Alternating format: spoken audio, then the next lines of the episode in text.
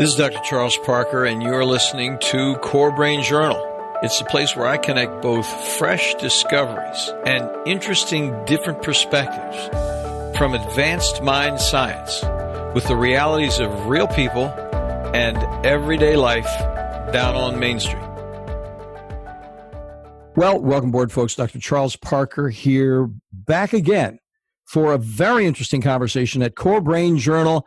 I mean, folks, just think about it for a second. Is there any conversation that we've had with anybody here that is not interesting, that's boring? I mean, we have some very, very interesting guests, and it's just a real privilege for me to have the opportunity to introduce them to you. So tonight we have Diana Dentinger, who is coming to us from Torino, Italy, my friends. Yes, right across the Atlantic. Thanks so much for coming and joining us, Diana. Appreciate it. Well, you're welcome. Thanks for the invitation. I'm so excited. We get to share our geeky brain stuff with people to enlighten their day and lighten up a little bit on this topic that seems so complex. Let's simplify things for people today. I mean, it's funny. Even the word neuroscience is overwhelming to some people, but I really appreciate your attitude in our pre-talk about how you're approaching it and so on. Some things that Diana is going to tell us about, folks, is unlocking your brain, your inherited emotional memory with, get this, keywords. And we're going to find out a little bit about how she discovers keywords, what she does with them, and how she unblocks people and how all of that works. She is a person who is a personality, life purpose, and untapped potential coach. She's been coaching for a long time as a best-selling author and international speaker with over 25 years of experience as a personal and professional development corporate trainer. You know, I'm reading this and I'm thinking that you may not want to be called a coach because it kinds of, you know, coaching has a little, it diminishes you a little bit in terms of who you are from what you're talking about in your bio here. But she is, and this is the thing we want to draw you to here in the beginning, and we're going to mention it again in the end. She's a creator of the personality and needs profile that gives you an X-ray vision into your innate talents, your main behavioral drives, and predictable challenges, things that are going to be a problem for you. After years of research and becoming a neurobiology therapist, get this, neurobiology therapist, she fits right in. She elaborated the profile based on her experience as a psychosomatic illness therapist, unblocking psychosomatic illnesses with the power of, I'll say it again, key words. Inherited emotional memory, images, and keywords reside inside of our brains and our consciousness fields. They make us, get this, automatic creatures of habit. We've never heard that before. With information, and we don't really pay attention as we should to the best information to get the best version of ourselves.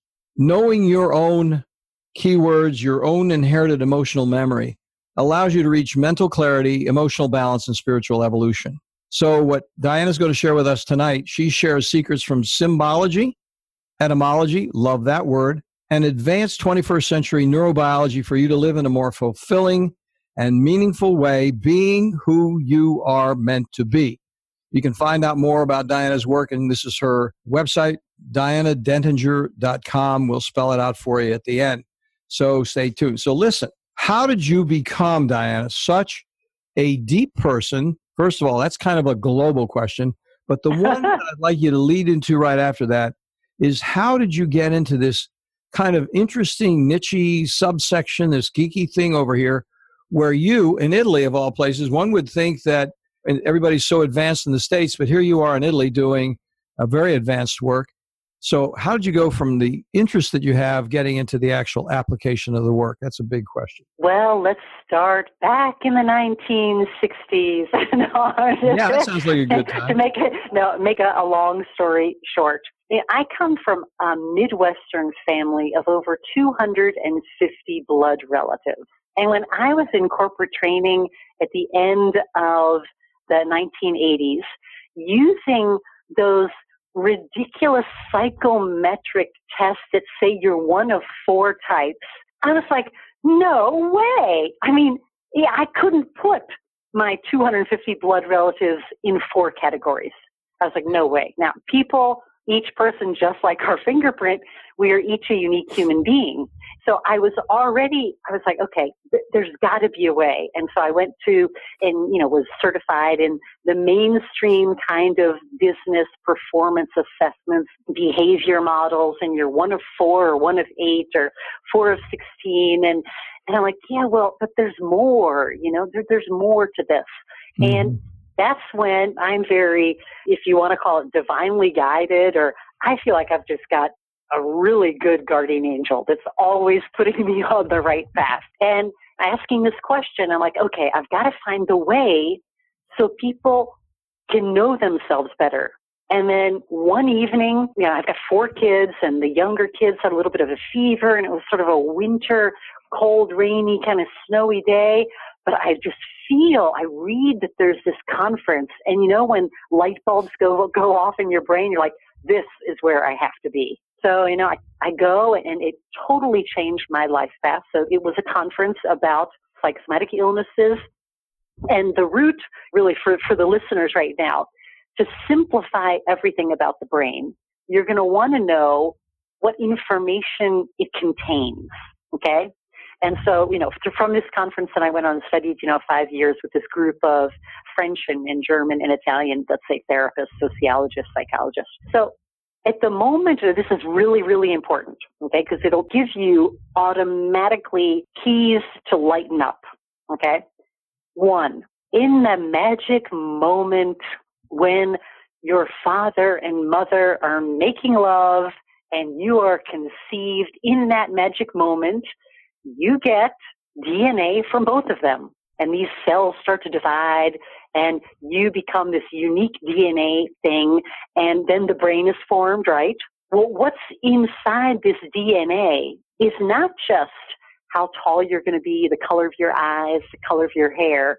What it also contains is emotional memory. So when the brain forms, and especially, let's say, the limbic part of the brain, which is that middle brain, which has no language, but it's emotionally run, where a lot of our decisions are made. So the automatic brain, which is triggered emotionally, and then it just gives an automatic response. That's that part of the brain. It actually contains, to simplify it, it sort of contains snapshots. A snapshot of an ancestor who was in difficulty. And that ancestor, it's a snapshot of a freeze frame when an ancestor could not give a response of fight or flight. They were stuck in a no solution freeze frame. So it's as if in the DNA, when the brain is formed, what that middle brain has are snapshots of freeze frames of conflicts, and they're emotional conflicts. And then these emotional conflicts go to form the cells, and the cells form the tissues. And here we can tie in, let's say, something a little bit, call it Chinese medicine, where in these emotional parts of the middle brain, these snapshot pictures, the emotional pain is on a frequency of a certain organ. So, for example, when you have the fear of death, when that is in the snapshot, because it's an emotional memory from your genealogy, in the formation of the cells of the lungs, there's predictable fear of death, just as in the formation of the liver and the gallbladder, there's rancor, the deeper kind of anger. So every organ, because what we're understanding actually about behavior is that the nervous system picks up external stimulus, right? And it's actually sort of like the vibration of the organs will have you feel emotionally the emotion that is stored in them because you inherited it. Interesting. And I'm not too sure. You ask me questions if you're understanding them. Because while you're going down this path, I'm walking down this path with you, and one of the things that occurs to me is there's a significant biology that does occur that's measurable that we've talked to some professionals about that you're going to be interested in. I don't know if you're familiar with epigenetic malformations, yes, and stress. And you're going to like Dr. William Walsh. And the whole thing. I think I mentioned this briefly when we started talking offline, but that whole methylation process, just using methylation as one of the several problems, creates a kind of personality profile that's based on the generations that came before. So from a biomedical point of view, and you may know this, for just go ahead and tell me if I'm inappropriate in telling you this, but the bottom line is generations can have problems that then arise. And the good news is exactly what you're talking about. We can measure these things now more accurately than we ever could before in the entire history of humankind. It's a completely different world. And what happens is, this is where neuroscience goes past mystery into the reality of everyday life. So what you're talking about is real. And by the way, for listeners, that Dr. Walsh recording, all four of them are listed at corebrainjournal.com/115. That's the biology of it. But let's go back to Diana and talk about how that plays out, because it sounds very similar to where you're going with what you're thinking about right there. So let's say for the listeners, the bottom line is anytime you are feeling an emotion, you have to know that you inherited that. So it has nothing to do with your personal identity of who you are, especially negative emotions, because those are the ones that stress us the most. So I'll put it in the category of negative emotions, you know, not to be judgmental but say the emotions that are more challenging, like anxiety, the stress emotions, depression, or so these kind of emotions. Unbalanced. Yeah.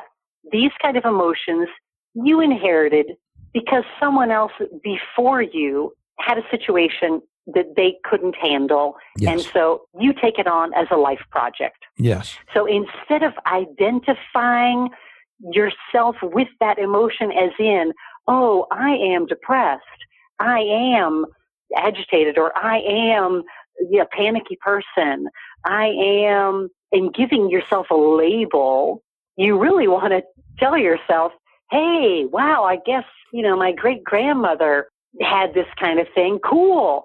I've got a project. Even though I feel it, and physically you feel that emotion. And like I said, it's in an organ and it comes up, and then all of a sudden your brain turns on this dramatic over-exasperation of it, right? Instead of identifying with it, you want to thank any negative emotion and sort of like look over your shoulder and say, wow, geez, there was someone back there in my genealogy that had this kind of issue. And now it's my opportunity to switch it in the positive. And this is where, you know, the personality profile comes in, because with these, I'll call them personality needs. Another good word could be archetypes.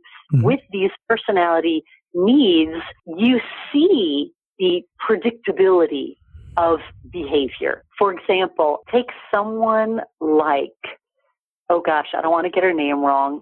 Mel Gibbons?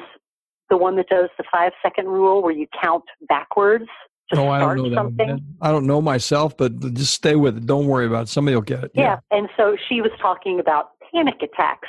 Well, the panic attack comes because the nervous system, so it's, she inherited the nervous system as, let's say, the weakest system, or the system where the stored emotional memory is going to show up first, right? Yeah, the coping strategy is limited based on the maladaption over epigenetic change over years. Yeah. And so, you know, she talks about the panic attacks. Well, for me, I would put that in my archetype, what I call the innovative archetype. And it really is the person that always needs to start, begin. So they'll have more of a feeling of panic every time they hesitate. Well, if a lot of times what happens is even at the moment of their birth, like the moment of their birth was so fast and unexpected that, you know, nurses or doctors went in panic, or, you know, a mom broke her water unexpectedly. And there's all this panic at the time of the beginning of her life. And when you can detach from the emotions and really feel that they're just a challenge that you inherit. And then you know, you can pause, or, you know, what I call like the 6 seconds to breathe in. You got to learn to breathe. People really need to learn to breathe deeper. Pause, count to 6, feel your heartbeat, because your mind and your heart can't work at the same time. So when you can get in your heart, then that's when you can detach your attachment to a negative feeling and say, okay, what are my positive qualities? I can shift this. I can shift this now because I'm not in the emotional memory as if it were me. It's just a project. Well, that's you objectify it and you make it not part of yourself by conceptualizing it that way. You make it something you can do as opposed to something you can't do, something you own as opposed to it owns you. Exactly. And, you know, what I find is when we take life lighter, more playfully, more less attached to the identity of the negative, let's say, or the inherited emotions, because that's what they are, this inherited emotion baggage, and really feel it as an opportunity, as really as a contribution to your DNA and even all of the generations that come after you, you know? Oh, yeah. Because when you're solving, when you are, what I've seen is, let's say, from an evolutionary standpoint, now there are a lot of people that are working on themselves, especially, you know, I'm over 50, you are too, right? Oh, yeah. So there's a big generation of people working on themselves, and I'll call it energetically, because there's light in our DNA. We're quantum beings. There's this light. The lighter we are, as in more positive energy, because we're handling ourselves better, because we're mastering our emotional ups and downs, which is really key. This is like a writer downer. The key thing in life is emotional mastery because we inherit emotional memory. So let me stop you right there because this is interesting. Let's take a moment to wrap ourselves, embrace that concept a little more in a more utilitarian way, if you will. But and this is where you're going anyway. I'm just going to help you get there. The issue is if we have an inherited emotional memory and we've now, in a way, and I'm using this in double quotes, depersonalized it a bit. It's not part of us. It's of us, but not us. And so we've got this thing enucleated, if you will. It's clear. It's out there. And we're working on it. How does that concept, first of all, how do you identify it as separate from yourself? That's number one. And then what is your concept of the key word association to that inherited emotional memory? How do you find the key word? That's number one. And in a moment, after we talk about that, we'll talk about how do you resolve it. So let's start. You've enucleated the inherited emotional memory, and there is some kind of concept of a key word. If you could explain that, let's take that down the road a little bit. Okay. Well, obviously, let me finish this one concept before. Oh, sure. What I was saying. So there's the generations that work on themselves now. I find that a lot of people over 50 are more awake, more open. They're lightening up. This is actually very freeing on a DNA basis for younger generations. I mean, if people notice that these younger kids somehow they seem freer, as in they seem like they sort of know what they want to do with their life earlier. I find that maybe because I've got 4 kids and I see, you know, a lot of kids with the younger generation, I find that their evolution, as in their knowing themselves, as knowing the values and the integrity, this really is hand in hand. The reason why, if it's not just an egocentric thing to be happier and healthier and more fulfilled, the reason why to improve your emotional mastery and bring more light consciousness into your behavior is because it really does have a positive impact on the generations that are part of your DNA, as well as just energetically wherever you go. It's very important. And what I find the key in this is the emotional mastery. Now, if I would take a recent client and she fills out my questionnaire, which is an open-ended questionnaire with what are your challenges and how do you describe an ideal job or an ideal relationship. And so she's giving me a lot of information that she thinks it's just explaining who she is. But for me, there's information in there where I can plug it in to understanding her personality. So how I tie this back to then the genealogy. So she's explaining that, oh gosh, since I got a divorce last year, I moved back in with my parents and my brother. And you can't imagine how painful it is every time my father sort of looks at me and, you know, says, oh, shut up. You've made too many mistakes. And she's like, it is so painful. Like when I talk about it now, it would be, I'm just telling you the story. When it happens, it is so painful. So looking at her profile, because like I said, I tie this into the genealogy, I'm looking for a story. And so what I see is there's a secret. I see that there's feminine energy. I see that there's like travel. I see that there's either like communication. And I ask, because this is my sort of coaching style, I say, well, could it be possible, or do you know of a story, for example, that this is going to be very unexpected possibly for you? For example, that your grandfather had a love affair with his secretary and they traveled together. And she says, how do you know that? And I said, because it's in the archetypes, it's in the explanation of your personality that this is a predictable story. And so go back now a couple generations to this man who loves this woman, and it has to be a secret, which is, you know, for the etymology, since you like words, secretary is secret. Oh, yeah. But this is just a very, whatever people are good at, it just comes automatically. To read out this, let's say, story. And she says, yeah, he only told my mother and I before he died because it was painful for him. And I said, well, so you have inherited this thing about secret, which is why you've also suffered from depression. And when they can't tell the secret, as in you're made to shut up, which is pretty, strong word. It's a word I don't like, when you're made to not talk about something, it's doubly painful for your system. And then that could be tied, let's say, to more the throat, right? Because speaking, the throat area.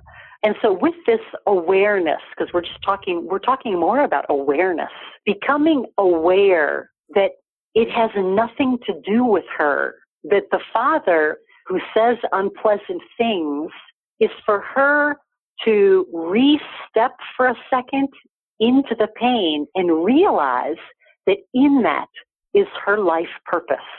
So what has she always underneath wanted to do?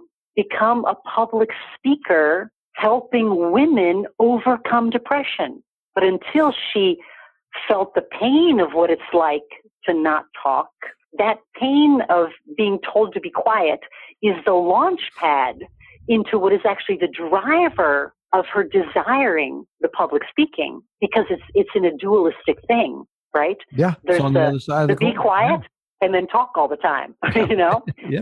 So this clarity of, oh, wow, it's not anything about me personally that my father really thinks that I have to be quiet, or that I'm not worthy of their love anymore because I got divorced, and that's just, not what the family appreciates. It's the other person present in our life to sometimes pinch us a little bit in something painful for us to gain the awareness that that is actually our life purpose.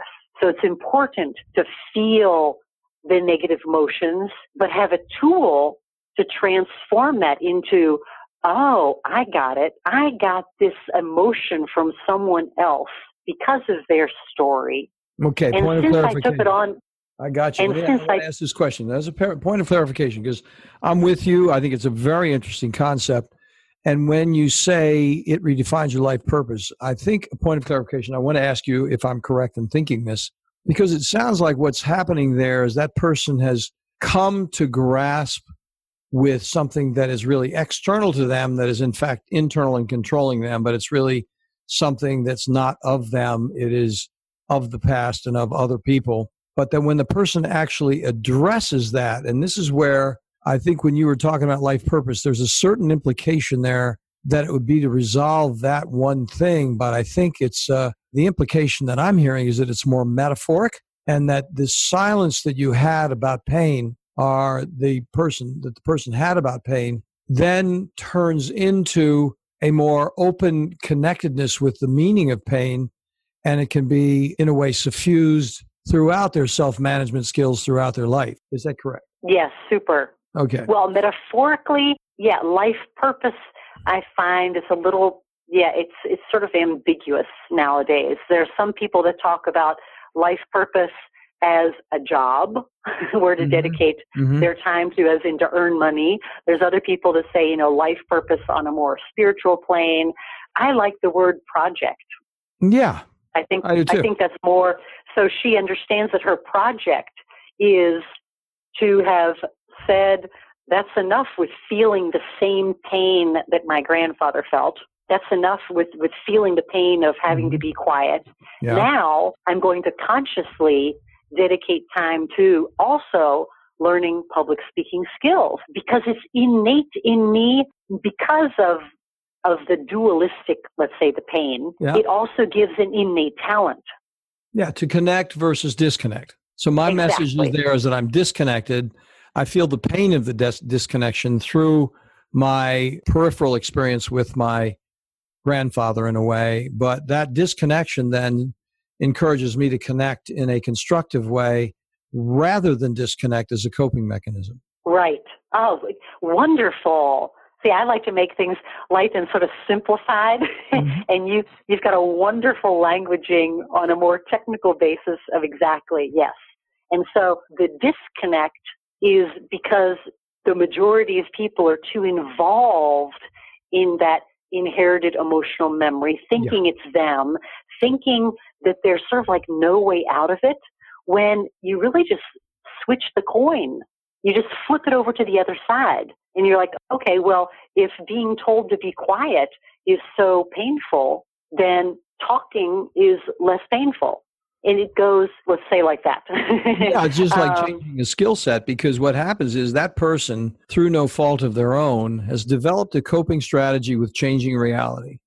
And that coping strategy is silence and internal pain. That's the way they're coping. And it's the only way they know how to cope, because that's what they were epigenetically trained, or however, what their biologic elements to it, whatever. But from a evolutionary point of view, for that person to evolve as a human being, they need to then own that pain and look at constructive skill sets that can actually overcome it. And overcoming it is the counterpoint, the other side of the coin that you mentioned a couple of times, is the counterpoint of actually connecting. And so the connecting solves the pain, because they're not carrying secrets. They're actually talking about the resolution of pain with secrets. Yeah, and they're feeling, and this is where I find even the clarity of, if you want, the emotional memory, the clarity of then, let's say, the key words, as in for her, the secretary and the secret and communication and women and this whole storyline is what then allows the person to have that confidence, which is what they need to step into instead of the disempowerment of the disconnection. Step into the confidence and say, hey, this emotionally feels so good, which is actually upping their vitality. It's upping their energy. When you're doing what you're innately good at, and it's not, see, I would say she can refine the skill being the public speaker, but she's already innately talkative and communicative. And that is something that's 24/7. Yeah, so she's growing instead of frozen. She's not like my wife looking back. She's not a pillar of salt any longer. She actually feels, you know, the blood running through her veins and making a constructive usefulness out of her life and what she's going to do with her short time on this planet, moving along. Yeah. So how do you, as a therapist who's really thinking about the neurobiology of this and the stuckness and the arrested development that is associated with this, how does an individual select, or what do you do in terms of selecting? Do you have then, based on what you just conversed about, several keywords, or do you say, look, this is the metaphoric keyword that will always take you back to your internal project? For example, with her, it might be secret. How do you work that out with the multiplicity of keywords that you were just talking about? Okay, let's take this back to the psychosomatic illnesses. So in studying psychosomatic illnesses, let's say we identified 66 predictable illnesses with their predictable organs or systems involved. Yep. And each of these has a sort of keyword as well as a predictable organ, like I said, or tissue, as well as a predictable story. Even though I use the word story, it's actually an eighth of a second. An eighth of a second in the genealogy, someone did not fight or flight, they froze.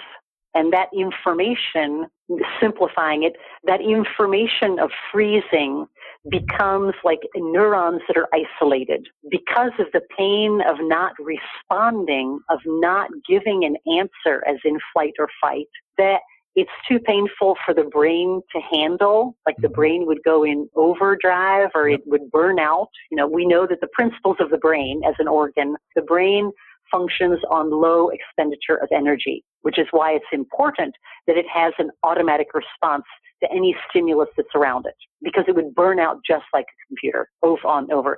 So there's 66, let's say, predictable situations or eighth of a second in which neurons are isolated, and that story is then that freeze frame is passed down through the genealogy. And so within these 66 predictable illnesses, then there's, like I said, the story, the eighth of a second freeze frame, the word that best describes what the situation was or the inherited emotional memory, and to add complexity, because I prefer people to be less involved in their drama and less in their past.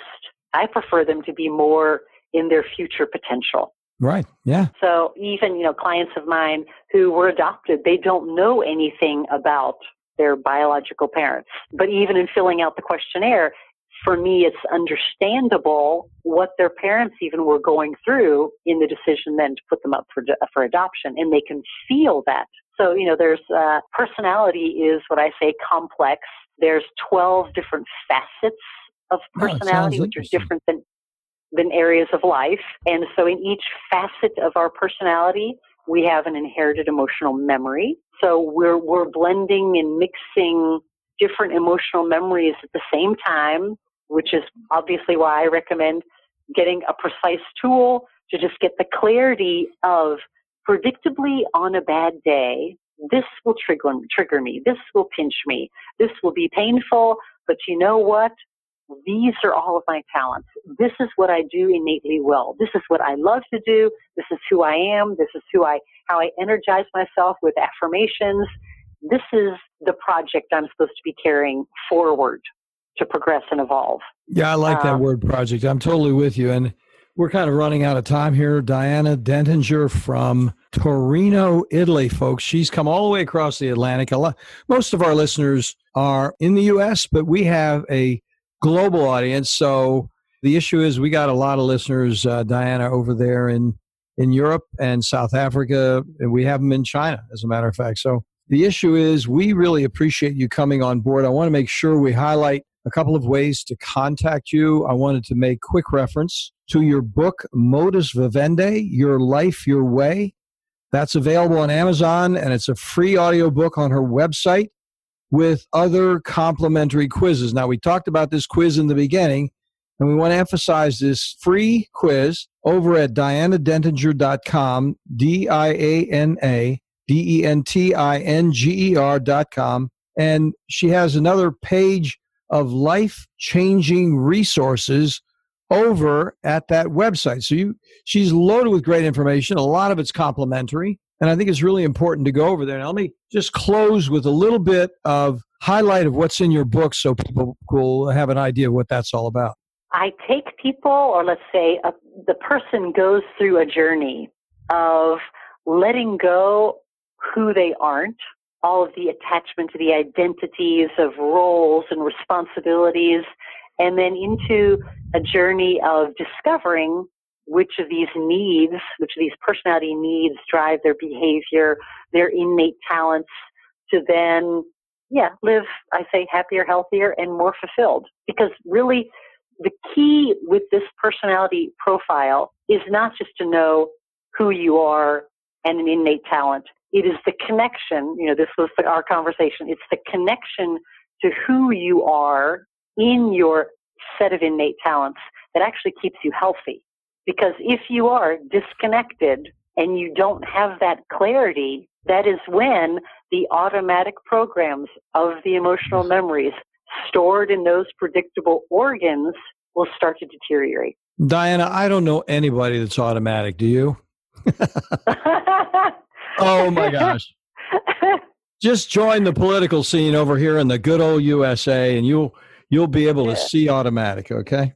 Well, although listeners know, I was born in Chicago and grew up in the Midwest. It's funny. You know. I was thinking Chicago. I didn't really say anything to you, but I'm like, she has got to be from Chicago. I should have said it because I'm an old Midwest guy myself. I grew up in Missouri and Indiana, and it's hard to miss somebody from Chicago, the windy city. But anyway, so folks, we do have to wind up. Please, Diana Dentinger, take the free quiz. That will get you started. She did it for a reason. She wants to help those of us who are out here talking about these developmental opportunities. That's what they are. She's taken her time from beautiful Torino, Italy to say, here's some opportunities, and I'm giving them to you because this will then put your quiz section. It's a quiz section from me, but it's going to help you quiz yourself so you can actually develop and use this material constructively. And then there's her book, Modus Vivendi, Your Life, Your Way. Thank you so much, Diana, for coming on board. We really appreciate it. Well, thank you, Chuck. It's been a pleasure, and wishing everyone a wonderful day. We're going to do it again sometime, girl. Sure will. All right, you have a good one. Okay, you too. Bye-bye now. Thanks for listening to Core Brain Journal. We're working every day behind the scenes to bring you reports that connect research benches with those street trenches. Here we share the complexity of mind science because, as you know, details really do matter.